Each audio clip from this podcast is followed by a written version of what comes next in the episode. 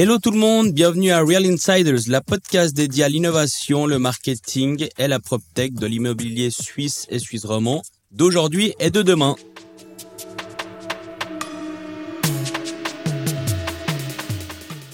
Hello Laurent, bienvenue à Real Insiders. Euh, première question, comment te sens-tu? Je me sens très bien, je te remercie de m'accueillir aujourd'hui et puis d'avoir ce moment d'échange euh, avec toi. Génial, bah merci beaucoup. Alors pour les gens qui te connaissent pas, est-ce que tu pourrais nous donner une brève introduction sur ce qu'est votre sur ce qu'est ce que fait votre agence? Alors chez Proximo, on fait euh, exclusivement de la vente, donc courtage immobilier, transactions immobilières, donc achat-vente. Mhm. En gros, on a ce rôle de, de courtier, d'intermédiaire entre l'acheteur et le vendeur, de manière à faciliter les, les transactions. On a fait le choix de ne faire que ce métier de l'immobilier. On ne fait pas de gérance, on n'est pas administrateur. On a vraiment fait le, le choix de se concentrer sur ce qu'on faisait de mieux, à savoir euh, la vente immobilière. Ok. Et vous êtes combien aujourd'hui dans l'agence? On est 14. 14, d'accord. Et euh, aujourd'hui, pour venir un peu aussi sur ton profil euh, dans le privé, est-ce que tu pourrais te présenter un petit peu? Qui es-tu dans le privé finalement? Dans le privé, je sais pas, faudrait demander à mes proches qui je suis, mais euh, je suis né à Lausanne euh, il y a 35 ans. Euh, j'ai grandi entre euh, Cheseaux, Lausanne et euh, Puy. D'accord. Euh, j'ai un nom valaisan, on me le souligne parfois. Panatier, c'est pas français, hein, c'est valaisan. Euh, mais j'ai- que le nom de valaisan, quelques globules rouges. Euh, moi, je suis né à Lausanne, j'ai grandi dans cette ville, une ville que je connais euh, très bien. Aujourd'hui, je vis à Épalinges. Et puis, j'ai deux enfants, un petit garçon, un petit Elias, qui a 4 ans, et une petite Eleanor, euh, qui a tout juste, euh, enfin, qui a un an prochainement. Super. Et euh, aujourd'hui, enfin, comment as-tu commencé dans le monde de l'immobilier et qu'est-ce qui t'a poussé à lancer Proximo finalement? Alors, un peu par hasard, moi j'ai un parcours de vie un peu particulier. Euh, voilà, j'ai un, peu appris par moi-même. C'est vrai que l'immobilier, ça m'a toujours euh, toujours intéressé. D'ailleurs, pour la petite histoire, j'avais postulé à l'époque quand j'avais euh, 15 ans, quoi, au moment où tu, tu choisis la voie de l'apprentissage ou, ou du gymnase. j'avais postulé quelques temps auprès de différentes agences immobilières de la place, euh, dont les gros noms qui, qui, qui nous concurrencent aujourd'hui. Euh, personne ne m'a retenu à l'époque, à juste titre. hein, je pense que c'était euh, faut fallait aussi peut-être venir un peu de manière un peu plus organisée.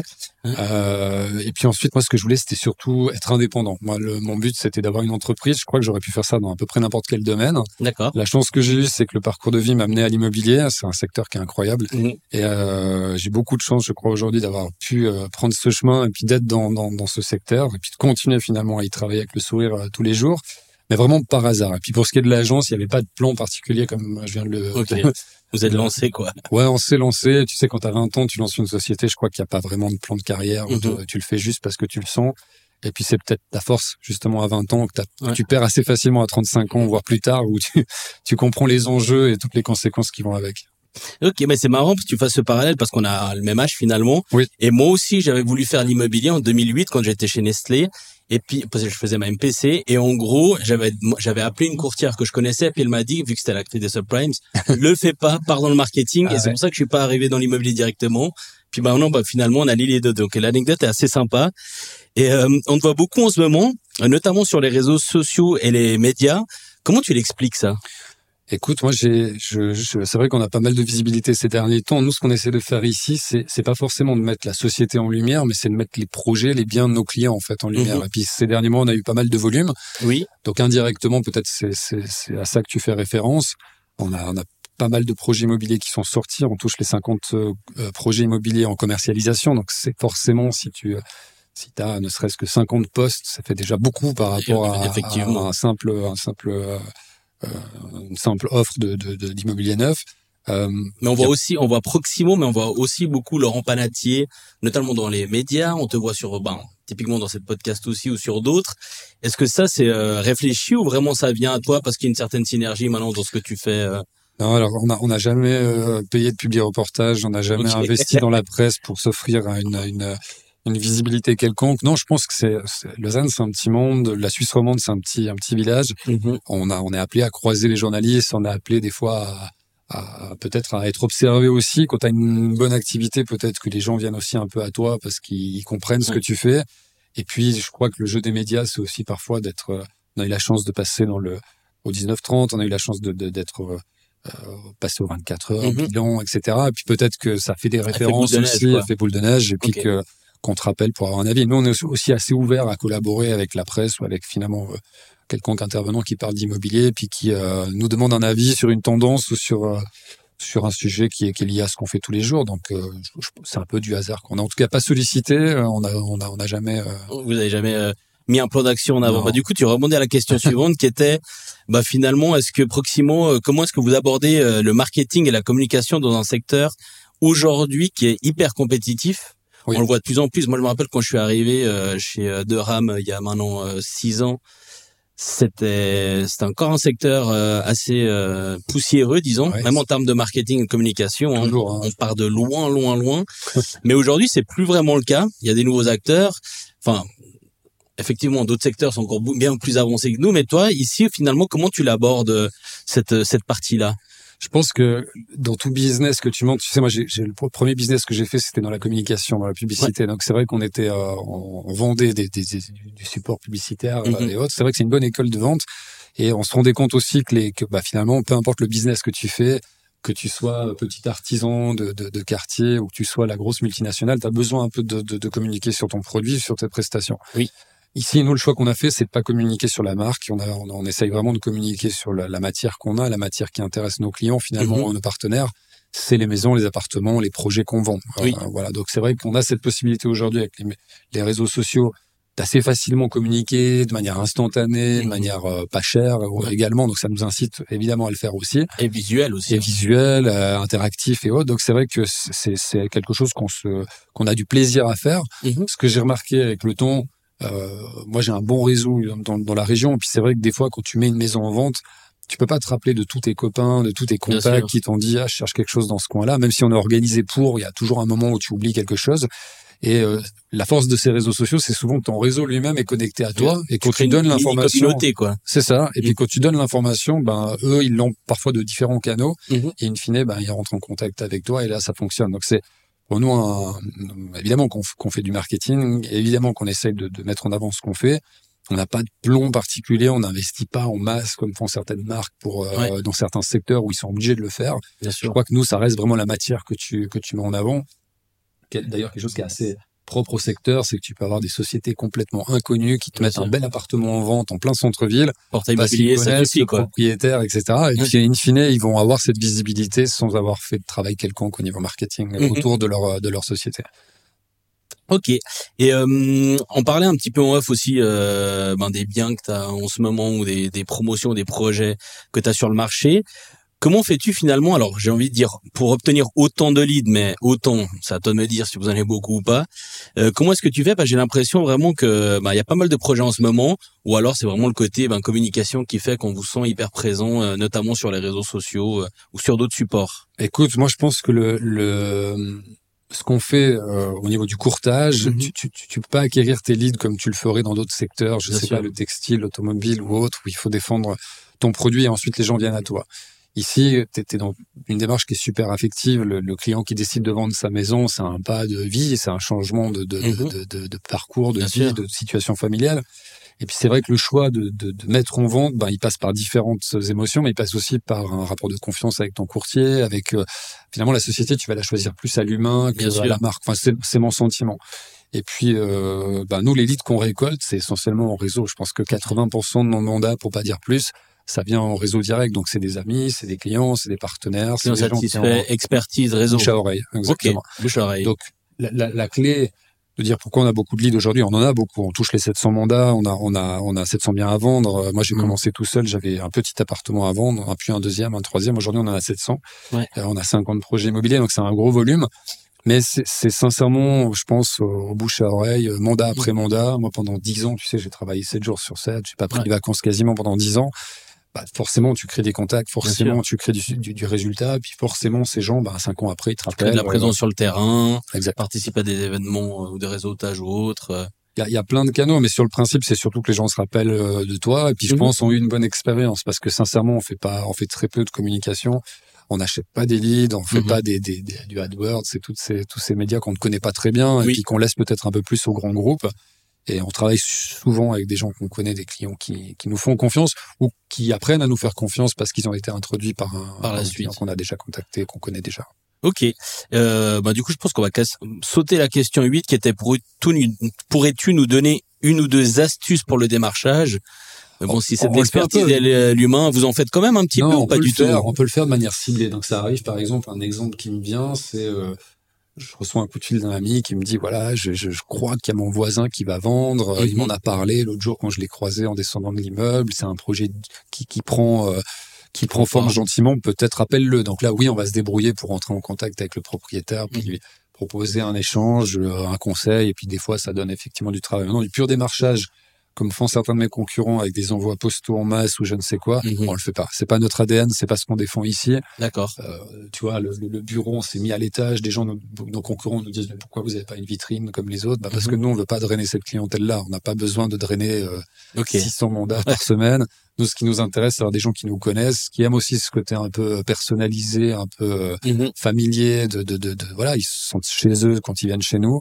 Et euh, je, je, pense que le démarchage, du coup, ça ne ressemble pas vraiment. Maintenant, s'il y a un conseil que je donnerais, enfin, si je devais en donner un, je pense que il faut, il faut, il faut euh, démarcher tes clients ou démarcher ton, ton, ton audience selon qui tu es en fait tout simplement. Donc de, de, te forcer à faire des appels ou à faire des lettres pas envie de faire euh, ça fonctionnera pas. Par contre si, si c'est ton dada si tu aimes aller sur le terrain, toquer aux portes, fais-le, et puis finalement, ça se passera bien, tu auras le sourire quand la mhm. personne ouvre la porte, et c'est ton sourire qui fera que ça marchera plus que les heures que tu auras mis à taper contre les portes, je, je, je pense. Ok. Et euh, dans un monde justement qui est euh, aujourd'hui euh, très concurrentiel, où on voit qu'on a de plus en plus de peine à acquérir par exemple des terrains, oui. est-ce que toi, tu arrives encore à en trouver des terrains dans la région? Enfin, toi ou finalement les promoteurs, parce qu'en termes d'activité, on ne sait pas si si tu fais de la promotion. Non, moi je fais pas de promotion, je suis pas promoteur, je suis vraiment courtier. On a fait ce choix de pas faire concurrence à nos clients, euh, et puis de, de, de, tout à fait transparent avec eux sur sur ce point-là. Mm-hmm. euh, par rapport au, au, terrain, oui, on en trouve. Si si tu prends les opérations qu'on a actuellement en commercialisation, je pense qu'il y a trois quarts des opérations qui sont des terrains euh, qu'on a qu'on a vendus, qu'on a trouvé, qu'on a qu'on a vendus c'est un peu comme tout le monde a. Tout le monde cherche du terrain parce qu'évidemment, tu en as un peu moins que, que, que, le reste, mais finalement. C'est un peu plus rentable aussi. Oui, mais c'est aussi un fantasme parce que si, si, je te mets au défi aujourd'hui de me trouver une belle maison de 5 pièces à un million et demi en région lausannoise, c'est tout aussi compliqué de me trouver un terrain dans la région à 20 km près du, du centre-ville. Finalement, ça, ça reste un produit unique. Donc, euh, tu vas avoir le réseau qui va t'en amener. Tu vas mhm. avoir l'opportunité parfois de, d'estimer une maison et de te rendre compte que sur la maison, ben, en fait, la, la vraie valeur, ça, ça va être le foncier euh, sur lequel tu peux réaliser quelque chose. Mhm. Et puis parfois, tu as aussi bah, notre carnet d'adresses, euh, voilà, c'est qui, qui, qui va nous amener qui, du, qui vous fait, qui vous, qui vous amène solide. Et toi, t'es pour ou contre les mondes à partager? J'ai, euh, moi, je suis pour partager de manière générale dans la vie, donc j'ai aucun souci à partager, à collaborer. Je pense que dans l'échange, tu crées des choses et puis tu prends les forces de, de, de chacun. Maintenant, c'est vrai que le monde du courtage, bah, tu le connais autant que moi, c'est un monde un peu particulier. C'est vrai que mhm. tu as beaucoup d'opportunistes, beaucoup de gens qui sont des fois un peu euh, sur le court terme. Et sur 15 ans, bientôt 15 ans d'activité, j'ai vécu beaucoup de choses où quand même tu as envie de donner, où tu aides ton partenaire à, voilà, tu vas lui donner le mandat, tu vas le faire rentrer chez le vendeur. Bah, des fois même, il essaie de te piquer le mandat au final. Enfin, c'est vraiment les coups bas qui sont assez récurrents dans le monde du courtage. Mhm. Donc, je te dirais oui, je suis ouvert à collaborer. Maintenant, avec le temps, ce que j'ai compris, c'est qu'il y a peu de gens avec qui tu peux vraiment collaborer intelligemment. finalement, c'est la vie, mais. Ouais, ouais. Ok. Et euh, selon toi, quelle est la région la plus compliquée à travailler en ce moment? Ben, Parce que typiquement, je te donne un exemple. Il y a plusieurs projets à gauche à droite. Quand on est sur la région de la Riviera, ça, c'est encore un marché qui est assez porteur. Mais dès que tu t'exportes un peu vers le enfin plus le Gros de Vaud, euh, région peut-être d'Yverdon, etc. Ça devient peut-être un peu plus compliqué. Oui. Toi, selon toi, est-ce que c'est quelque chose que tu valides? Est-ce qu'il y a vraiment pour toi une région aujourd'hui qui est plus compliquée que les autres? Je pense que dans chaque région, tu as des opportunités, puis que dans chaque région, tu dois aussi avoir un prix ou avoir des conditions qui se rapportent à la région. Mhm. Aujourd'hui, on a des projets sur Yverdon, ça fonctionne, ouais. mais c'est sûr que tu peux pas avoir les paramètres d'un projet de Lausannois sur Yverdon. Et parfois, il y a, y a, des courtiers qui font un peu ce raccourci pour mhm. obtenir un mandat ou des promoteurs qui ont envie de croire au chant des sirènes et puis qui se disent bon ben peut-être sur un malentendu on va y arriver.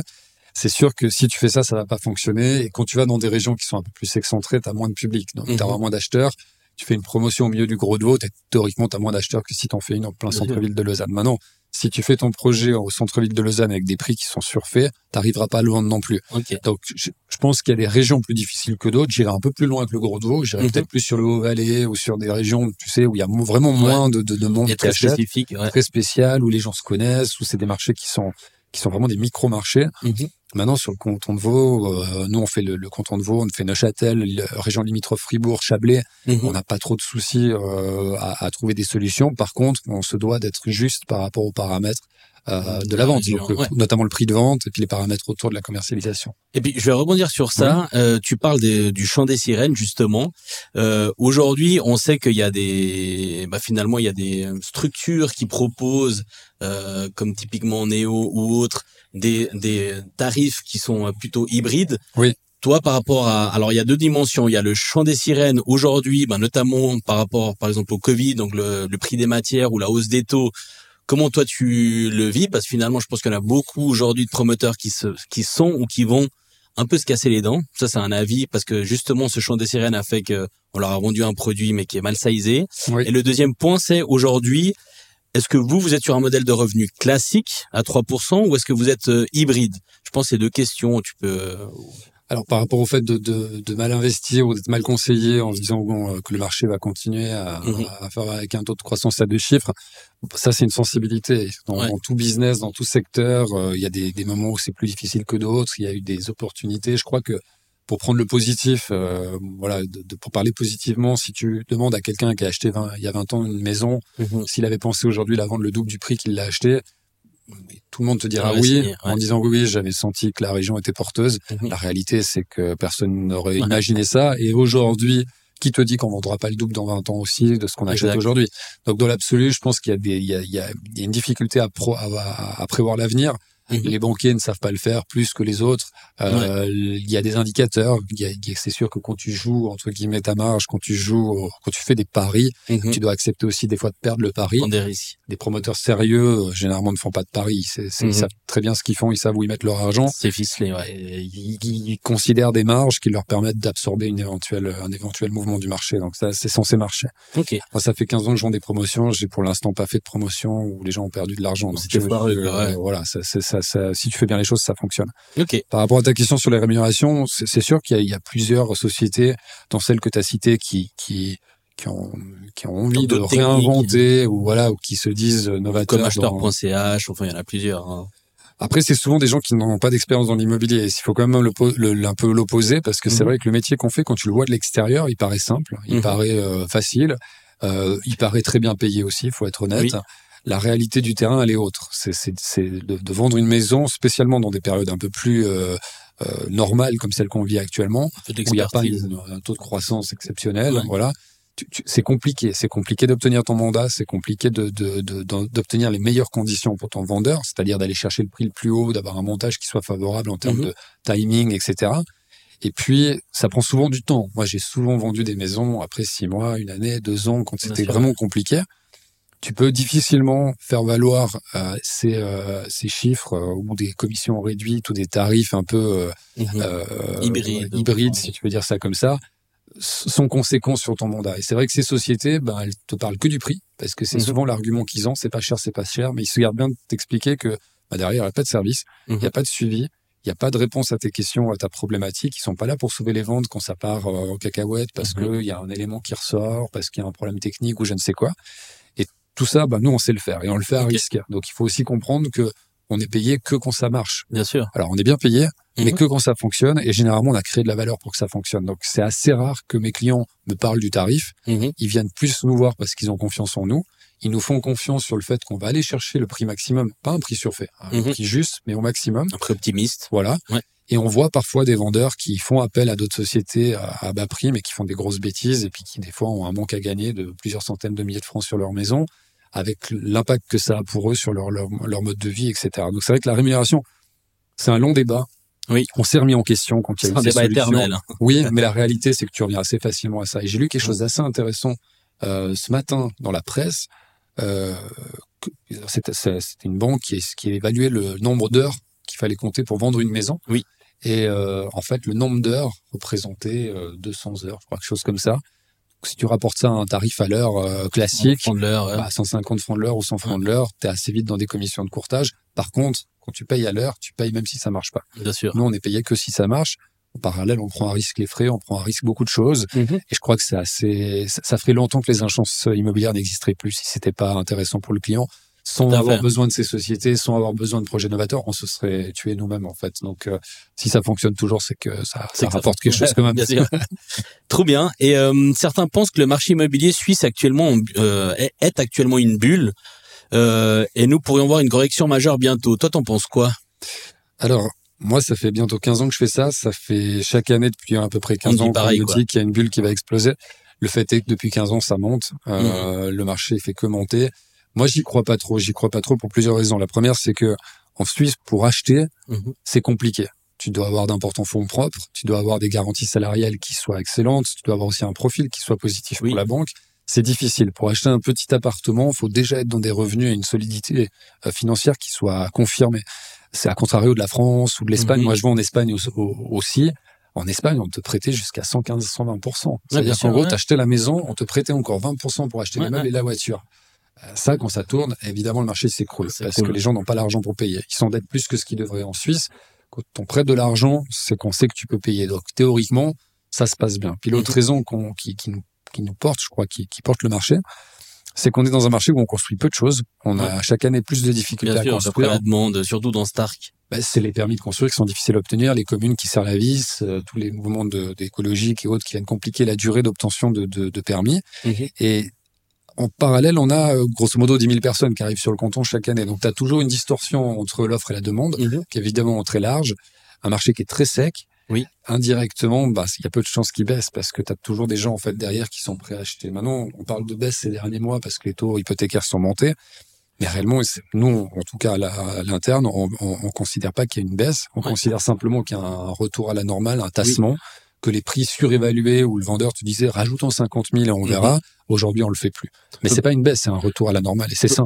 Ouais, donc pour toi, au-delà du, enfin, du, marché local, le, le macro-environnement, avec ce qui se passe justement dans les pays étrangers, où il y a des risques de récession, etc., et qui puissent impacter les banques, pour toi, ça, t'y crois pas forcément? Tu penses que la Suisse va toujours rester assez stable, malgré peut-être une hausse encore des taux, il y aura, enfin pour toi, il y aura vraiment pas de bulle et puis euh, ça va être juste une, une évolution euh, sans, euh, sans crise majeure. L'histoire nous a appris que tu peux avoir une crise mondiale. On a vu en 2008, donc ce, ce phénomène-là, il peut tomber d'une manière ou d'une autre. Donc ça, oui, ça peut arriver.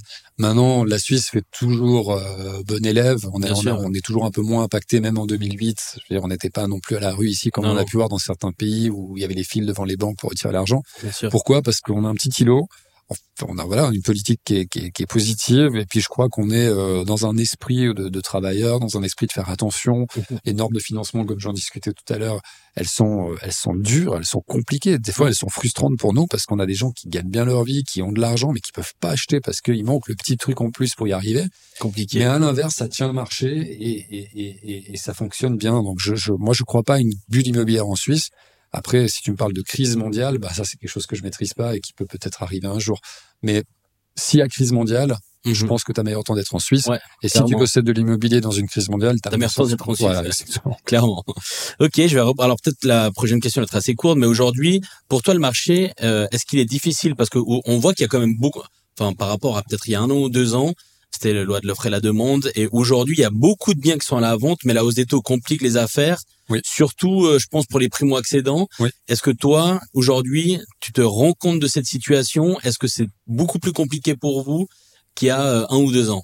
Alors, il y a un ou deux ans, on était dans une période qui était, qui était très spéciale. On a vécu, à l'inverse, des moments qui étaient complètement hallucinants. Où mm avais cinq offres en une après-midi sur le même bien, où les gens jouaient des coudes, des contacts pour accéder à la, au fait de pouvoir acheter le bien en question. C'est pas non plus une période. Alors pour nous, c'était très très fun. Hein, c'est sûr. Quand t'es courtier, t'as plein de gens qui viennent à toi, tu vends ta maison en une semaine. C'est génial. C'est génial. Mais dans l'absolu, c'est aussi inquiétant parce que tu mhm. sais que ça peut pas durer. Tu sais que si cette période d'euphorie, elle dure trop longtemps, bah, au bout d'un moment, il y a un frein. Et puis ce frein-là, ben, il fait ce qui s'est passé en Espagne en 2007 avec une crise du jour au lendemain et puis des offres qui des, des biens qui ne se vendaient plus du tout château de cartes. Voilà, château de cartes. C'est c'est pas ce qui s'est passé ici. Donc aujourd'hui, on revient un peu à la normale. Ça me rappelle un peu 2012, tu sais, quand il y a les normes de financement qui ont changé, mhm. notamment avec l'accès à la LPP. Il y a eu pendant quelques mois un moment où les gens observaient en se disant mais on n'a plus les ressources. À l'époque, tu pouvais retirer l'entier de ton deuxième pilier. Bien sûr. Aujourd'hui, c'est plus possible. Donc les prix vont baisser vu qu'on va se couper entre guillemets d'une partie des acheteurs. Mhm. Les prix vont baisser. Il faut attendre, il faut observer. On achètera moins cher la maison dans six mois ou dans une année. Mhm. Bah ça s'est pas passé. Les prix se sont tassés pendant six mois, une année. C'est sûr, pendant six mois, une, année, chaque vente était méritée. Mais après, ça a remonté parce que les, les fondamentaux ici, c'est le fait qu'on construit pas assez et qu'on a des gens qui sont en mesure d'acheter, à plus de gens qui achètent que de, que, de bien acheter. Mais même pour les primo-accédants, du coup, parce que ça, ça va devenir compliqué. Si tu as des biens à plus d'un million, un million deux, un million trois, je pense que c'est pas la même, même problématique pour un primo-accédant qui veut s'acheter un bien à 700, 800 000. je pense que c'est beaucoup plus compliqué en ce moment avec cette fameuse hausse des taux. Oui et non, parce que au niveau financement, les règles de, de, de financement n'ont pas changé. C'est-à-dire que la, quand tu vas voir ton banquier aujourd'hui, il calcule de la même manière qu'avec les taux à 1%. Donc à 1%, il disait déjà non si tu n'avais pas les revenus qui, qui, jouaient dans leur calcul, euh, leur fameux calcul 5 à 7% de, de, de, de, taux de charge. Euh, aujourd'hui, c'est les mêmes règles. Donc ça n'a pas changé en termes de, profil à, à, confirmer une fois que tu vas voir ton banquier, ça n'a pas changé. Ouais. Par contre, psychologiquement, c'est sûr que nous, en tant que vendeurs, on a moins d'arguments euh, qu'il y a une année ou deux en disant, bah voilà, t'achètes un appartement à, à, 1 million, t'as 700 francs de loyer par mois. Aujourd'hui, t'es peut-être plus à 2000, 2500 francs par mois. C'est sûr que l'argument à 700 francs par mois, c'était du, du pain béni. Bien sûr. Voilà. Maintenant, je pense que tu as une partie de la population qui veut devenir propriétaire, pas pour des raisons financières, mhm. simplement pour euh, un projet de vie. Oui. Tu as des gens qui ont des ressources aussi. Mhm. Tu parles de primo-accédants, c'est vrai que c'est plus difficile pour l'épargne quand tu as 30 ans de mettre de côté 200 000 francs, 300 000 francs, mais il y a aussi des gens qui ont des, des, des parents qui les aident, mhm. qui ont des fois des ressources, qui ont aussi des business qui fonctionnent bien. Oui. Et puis, dans l'absolu, on a toujours des acheteurs. Maintenant, c'est sûr que quand c'est plus cher, quand le coût de la dette est plus élevé, bah, tu as moins d'opportunistes au sens positif du terme qui viennent. Forcément, il y a un peu moins d'acheteurs. Mhm. Et donc, forcément, il y a une concurrence qui se crée. Voilà. Nous, ce qu'on voit au niveau de l'agence cette année, on est en augmentation au niveau des volumes de vente. Donc, il n'y a pas de souci. Par contre, on sent aussi que chaque vente est un peu plus compliquée, qu'elle prend un peu plus de temps et on n'est plus en train de promettre à nos clients qu'on vend en un mois. C'est clair. Euh, voilà. Mais on retourne à l'avant mal. Tu sais, de vendre une maison en trois mois, six mois, c'est, c'est normal. Ouais, bah, j'en parlais aussi avec ça notamment Livio euh, et Diego. Ils disaient que euh, avant, ça prenait, un, très, enfin, tu faisais très rapidement le financement hypothécaire et que là, ça prend beaucoup plus de temps quand même. Et t'as beaucoup de deals qui tombent finalement. Oui. Donc c'est vrai que c'est un peut-être pour le pour ce marché c'est un petit peu plus compliqué. Et euh, on va changer complètement de thématique. Euh, aujourd'hui, toi, comment tu choisis le profil de tes courtiers? Alors chez Proximo, moi, ce que j'ai toujours essayé de faire, c'est de mettre euh, en, premier plan, ça a toujours été l'aventure humaine. Pour moi, c'est vraiment Mhm. Au départ, je voulais rester seul dans cette société. Pour moi, c'était vraiment d'être indépendant, d'être libre, entre guillemets. Je, croyais encore à ça en étant jeune, en disant que l'indépendance, ce serait la liberté. Et c'est vrai que c'était vraiment... Euh, J'ai fait la même erreur, je te rassure. Ça n'arrive pas parce que tu deviens client de tes, tes clients dans l'absolu. C'est vrai que c'est, c'est, euh, c'était important de, de, de, pour moi de rester seul. Et puis, au mhm. fil du temps, ben, on a, j'ai, voilà, j'ai, du volume qui, qui, qui est arrivé, des clients qui, qui, sont revenus. Il a fallu engager, mais j'ai jamais engagé de courtier sur CV. J'ai jamais fait de, d'annonce. Euh, voilà, feeling, quoi. Feeling, bouche à oreille, que, réseau direct, euh, des gens qui nous disent voilà, il faudrait peut-être que tu rencontres cette personne, mhm. elle est pas mal. Donc pour moi, ça a toujours été primordial d'avoir des gens qui partagent les mêmes valeurs que moi, que nous. Euh, pour qu'on puisse créer quelque chose de sain, pour que nos clients puissent aussi comprendre ce qu'on fait chez Proxima. On fait pas que vendre des maisons, on mhm. les accompagne aussi, on rentre dans leur intimité, on a accès parfois à des infos confidentielles, mhm. on a un nom derrière, Proximo c'est mon nom. Moi j'ai mis toute ma vie dans cette société, dans l'absolu je peux pas me permettre d'engager des gens qui soient là juste pour faire de l'argent ou juste pour faire des ventes. ouais. Donc j'ai toujours choisi ces qualités, enfin ces valeurs, je dirais en premier lieu.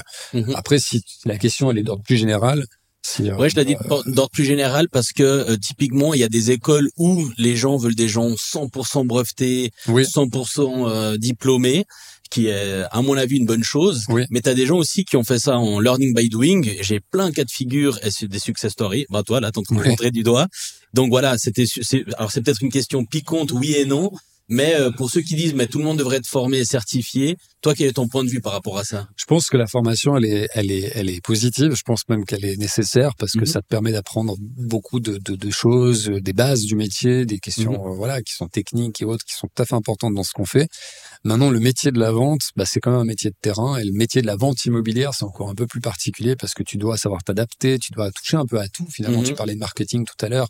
On parle, il faut savoir parler des langues, il faut savoir être disponible. Il faut euh, parfois faut savoir calculer. Faut savoir calculer. Faut ouais, c'est juste faut savoir des fois prendre ton téléphone le samedi à midi et mhm. puis euh, prendre ta voiture deux heures après pour aller régler une urgence.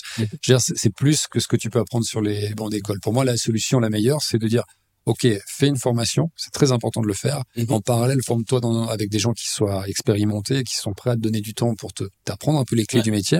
Learn from experience. Voilà. Et sur le terrain pour euh, faire tes armes. Et puis tu sais, dans, dans le métier de courtier, euh, il y, a, y, a, une donnée à mon sens qui est importante et qu'on minimise euh, beaucoup, c'est la confiance en soi. Et quand je dis mhm. confiance en soi, je pars pas dans l'arrogance et tout ça. Bien sûr, ouais. Mais le fait de te sentir à même de gérer un dossier, de te sentir à l'aise face au client, bah ça, il y a personne qui peut le calculer. Il y a des gens qui mettent trois mois à y arriver. Il y a des gens qui mettent cinq ans à y arriver parce qu'en fait, c'est certains c'est inné. Ouais, alors quand même, il y a, y a, ce côté un peu pratique où tu dois euh, où tu dois avoir fait tes résultats. Puis finalement, c'est toi qui fixes la barre où tu veux la fixer. Mhm. Moi, je l'ai fixé très haut avant vraiment d'être à l'aise dans ce métier parce que voilà, je suis très exigeant. J'ai mis des années à vraiment me sentir comme un poisson dans l'eau. Et puis j'en vois qui ont six mois d'école parce qu'ils sont bien encadrés, parce que à force de faire deux trois ventes, ils se disent mais en fait j'y arrive. Et puis c'est ce déclic qui fait que tu deviens bon. Donc ça, c'est pas la formation, c'est pas l'expérience du terrain, mais c'est un mélange de tout ça qui t'amène à ça. C'est un modèle hybride. Et euh, est-ce que aujourd'hui, vous, par rapport à l'évolution justement rapide, euh, bah, notamment des, enfin, par exemple, quand on parle de technologie, excuse-moi, euh, comment Proximo finalement elle intègre ces, ces, nouvelles technologies qui sont qui ont un impact croissant? Alors on parle des PropTech, mais aujourd'hui, bon, j'en parlais aussi en off. Euh, moi, je vais être, je suis prof vite sur les outils digitaux. Je vais donner mes premiers cours aux courtiers et j'ai fait toute une section sur l'IA. Puis en fait, avec ChatGPT, les annonces immobilières, c'est fini, terminé. Il n'y a plus une faute d'orthographe. Oui. Et puis ça sauve la vie de beaucoup de monde. Toi, comment tu l'intègres cette, finalement ces, ces, nouvelles technologies? Comment tu les appréhendes? Est-ce que vous les utilisez au quotidien? Alors, moi, je suis un peu vieille école. Je suis okay. pas très doué avec l'informatique, donc je suis pas un bon exemple par rapport à tout ça. Donc c'est vrai que chez moi, je, je, je les invite à utiliser quand ils, quand ils, quand ils ont la capacité à le faire. Mmh. Après, j'ai toujours peur de d'endormir un peu l'employé ou le le le, le, ouais. le collègue euh, par des outils qui soient trop euh, faciles. Oui. Un outil, alors là, tu parles de ChatGPT j'autorise volontiers qu'on qu'on utilise parce que ça peut apporter du bon. Ça, voilà.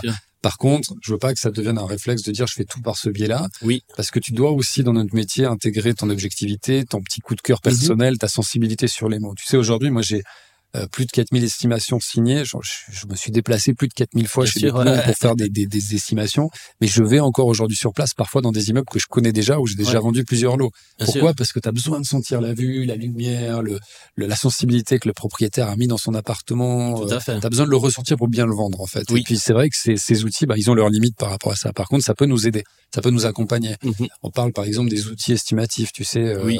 Hédonistes. Euh, voilà. Ouais. C est, ça a du bon. Mais moi, je les interdis ici. Parce okay. que je pars du principe que, bah, in fine, ils vont s'habituer à ces outils. Ouais. Et ils vont perdre ce côté un petit peu objectif en disant, oui. mais là, on peut faire quelque chose de mieux. D'être granulaire, euh, sur, euh, et, et, plus précis, quoi. Ou ouais. la micro-situation où tu dis, mais je sais que ce quartier-là, on peut euh, statuer sur un prix différent parce que c'est un quartier particulier. Et ça, le logiciel ne le comprend pas. Ouais. Il va comprendre la globalité de l'environnement, mais pas l'adresse précise. Mmh. Du coup, ça a ses limites. Maintenant, je pense que dans certains métiers de l'immobilier, la technologie, elle devient vitale quand tu parles, par exemple, de la gérance tout ce côté administratif, dans la gestion d'un chantier, la gestion des stocks et tout ça, il y a des outils qui sont formidables et qui vont nous permettre d'être ultra performants. Même le BIM, hein, oui, simplement. Voilà, par exemple.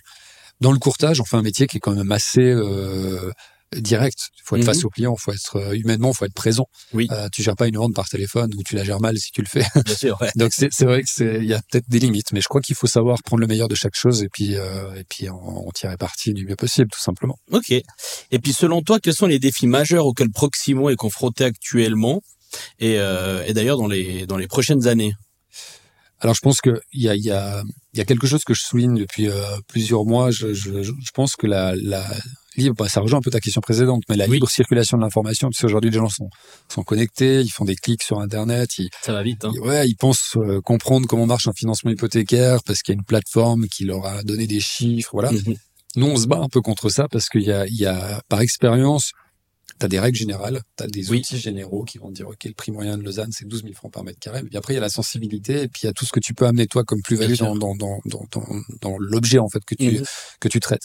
Et c'est vrai que je, je, je pense qu'on doit se battre contre ce trop plein d'informations. Mmh. Tu as une génération qui arrive, qui croit un peu tout savoir sur tous les domaines, ouais, qui sont tous terrible, experts ouais. de tout, ouais, ouais, mais terrible. parce qu'ils passent leur vie sur Google ou sur d'autres outils qui leur donnent des informations. Mmh comme je peux le faire. Moi, tu sais, quand ah je vais cueillir mes poires dans mon jardin, euh, je regarde sur Google à quelle date je dois les cueillir. Et Google mmh. me dit en septembre, c'est bien. Mais après, j'appelle un copain quand même qui est, qui, qui, qui est un poirier, puis qui me dit, attends, quand elles deviennent de cette couleur-là, là, c'est le bon moment. Ouais, et en fait, c'est cette différence-là qui, que je crois qu'on doit se battre contre ça. De, okay. trop plein d'informations peut tuer aussi le, le raisonnement d'un client, peut, peut empêcher certaines personnes d'acheter, parce mmh. que bêtement, ils sont allés sur une plateforme qui leur a dit votre budget d'achat, c'est un million. Alors qu'en travaillant, en comprenant la situation du client, en comprenant ses ressources, les garants qui sont autour d'eux, ben peut-être on peut monter un million cent, puis pourront peut-être mmh. acheter la maison. Donc on doit se battre contre ça. Ensuite, je pense que donc quand tu dis on doit se battre contre ça, pour toi, c'est tu dois te tu te bats finalement contre un peu les nouvelles startups existantes euh, qui font pas, qui utilisent plutôt de la technologie plutôt qu'un modèle classique de terrain. Alors, ils nous aident pas, ça c'est sûr. Mais après, je pense que le client lui-même peut être perdu là au milieu avec mhm. un trop plein d'informations. Nous, on doit garder notre rôle de conseiller, on doit garder notre rôle objectif aussi pour donner un conseil qui soit juste, du moins celui qu'on croit être juste et euh, de d'avoir ce contact avec le client. J'ai l'impression qu'avec le temps, ça se perd un peu. Oui. Les gens ont tendance, même aujourd'hui, tu vois, depuis le Covid, on nous propose des rendez-vous Zoom. Oui, oui, ouais. Dans un rendez-vous Zoom, tu gagnes en efficacité, c'est sûr. Tu évites le déplacement, tu gagnes du temps. Et souvent, le rendez-vous, il dure 20 minutes plutôt que durer 45 minutes. Bien sûr.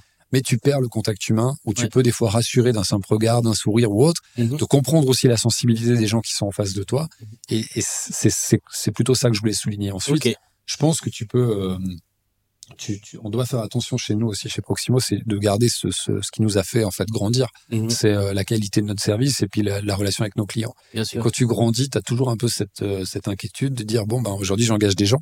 Tu as plus de coûts, tu as plus de charges. Est-ce qu'ils vont aussi défendre les mêmes valeurs que moi sur le long terme? Finalement, tu envoies ton collègue faire quelque chose, est-ce qu'il va bien se comporter? Il y a toujours cette question qui est là. Lui se bat pour son salaire, toi tu te bats pour ton nom.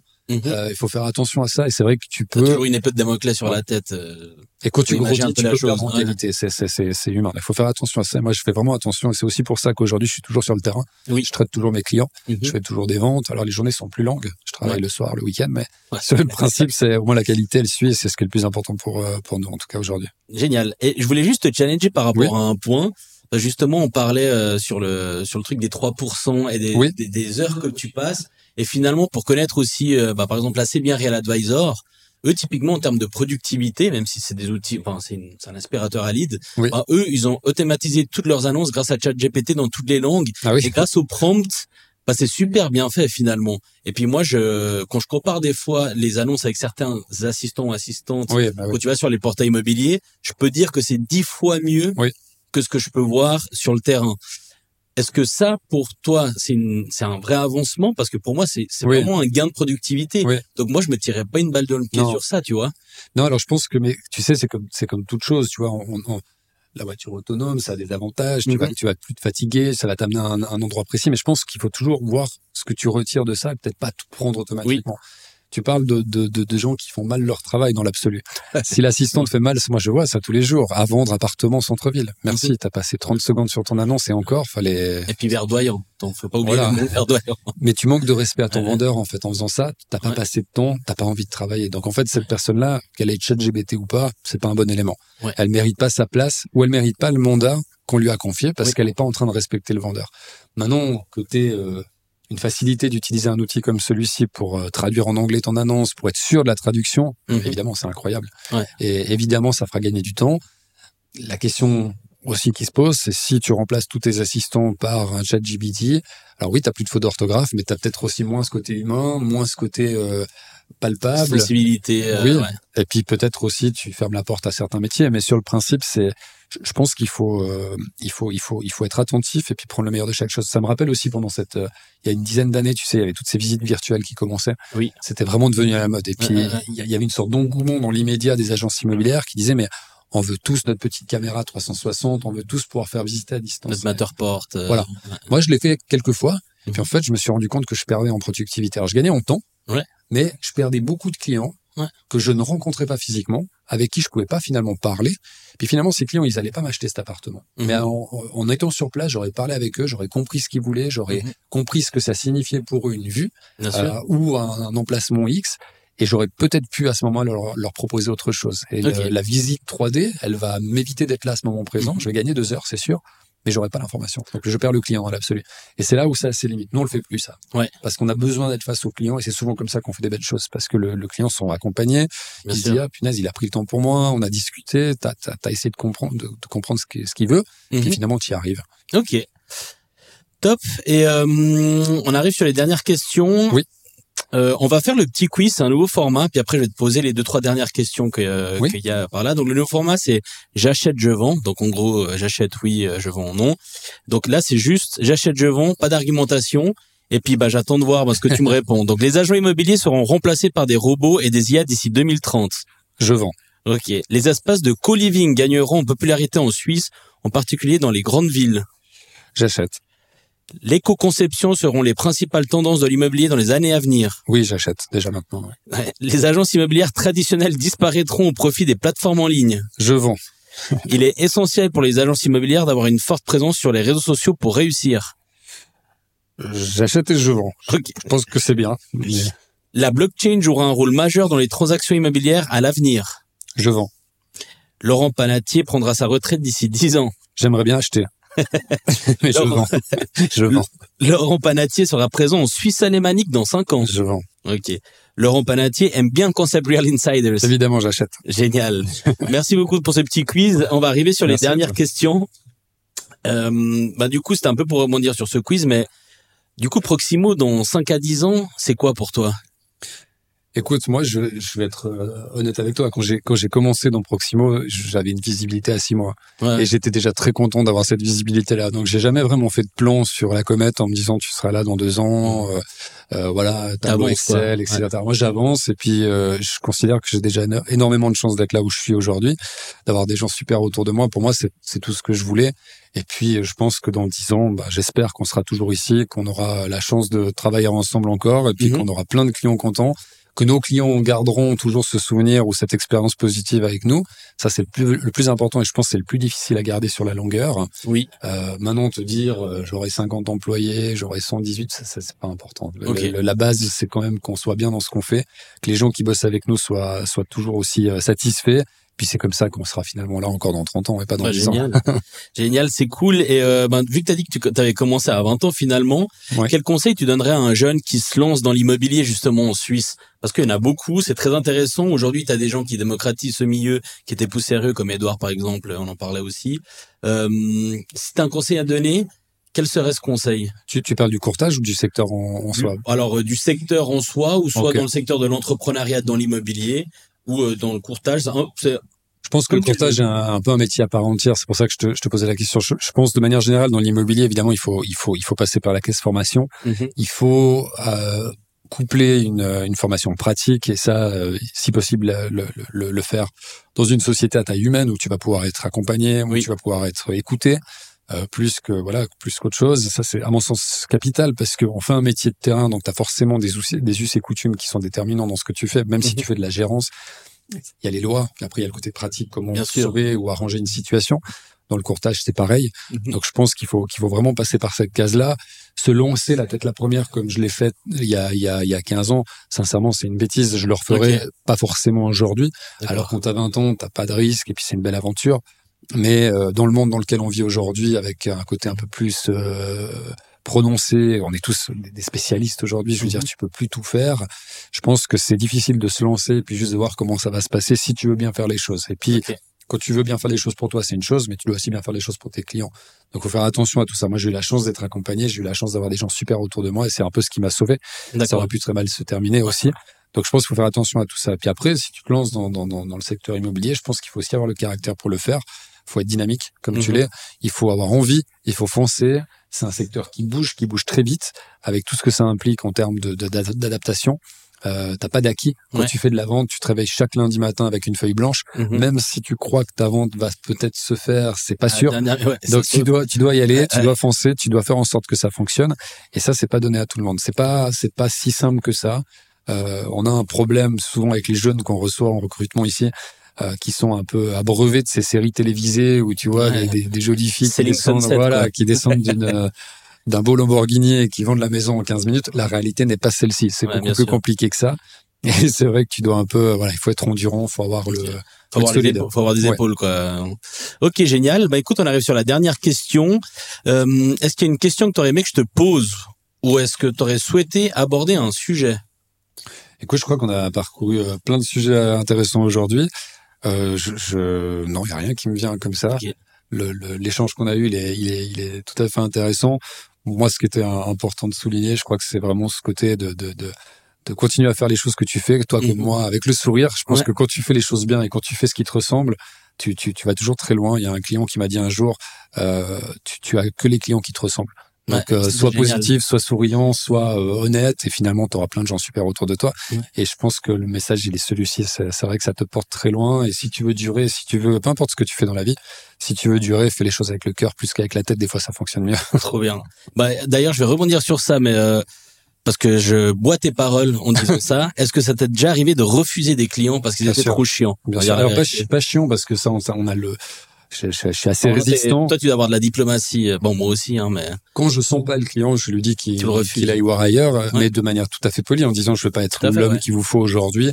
On a eu évidemment, on est dans un secteur où il y a beaucoup de choses qui se passent, euh, plein de situations des fois un peu bizarres avec des voilà, c'est sûr qu'on refuse ça. Moi, je, je mettrai jamais mon nom euh, ou ma réputation en jeu pour une question d'argent, pour une question d'opportunité, de mandat ou autre. Puis par expérience, ça finit jamais bien ces histoires-là. Sur le court terme, peut-être tu gagnes, mais il y, a le retour de manivelle à un moment ou à un autre. Donc on a, oui, ça nous est arrivé de refuser du travail et plus d'une fois. ok, génial. Bah écoute, merci beaucoup, merci, d'avoir participé à cette interview. Et puis ben, ça sera publié d'ici euh, un petit mois. Donc euh, je me réjouis et puis j'espère qu'on pourra faire le point peut-être d'ici un an pour voir comment vous avez vous avez évolué. Avec grand plaisir. T'es toujours bien ici. Merci. Merci, à toi, À bientôt.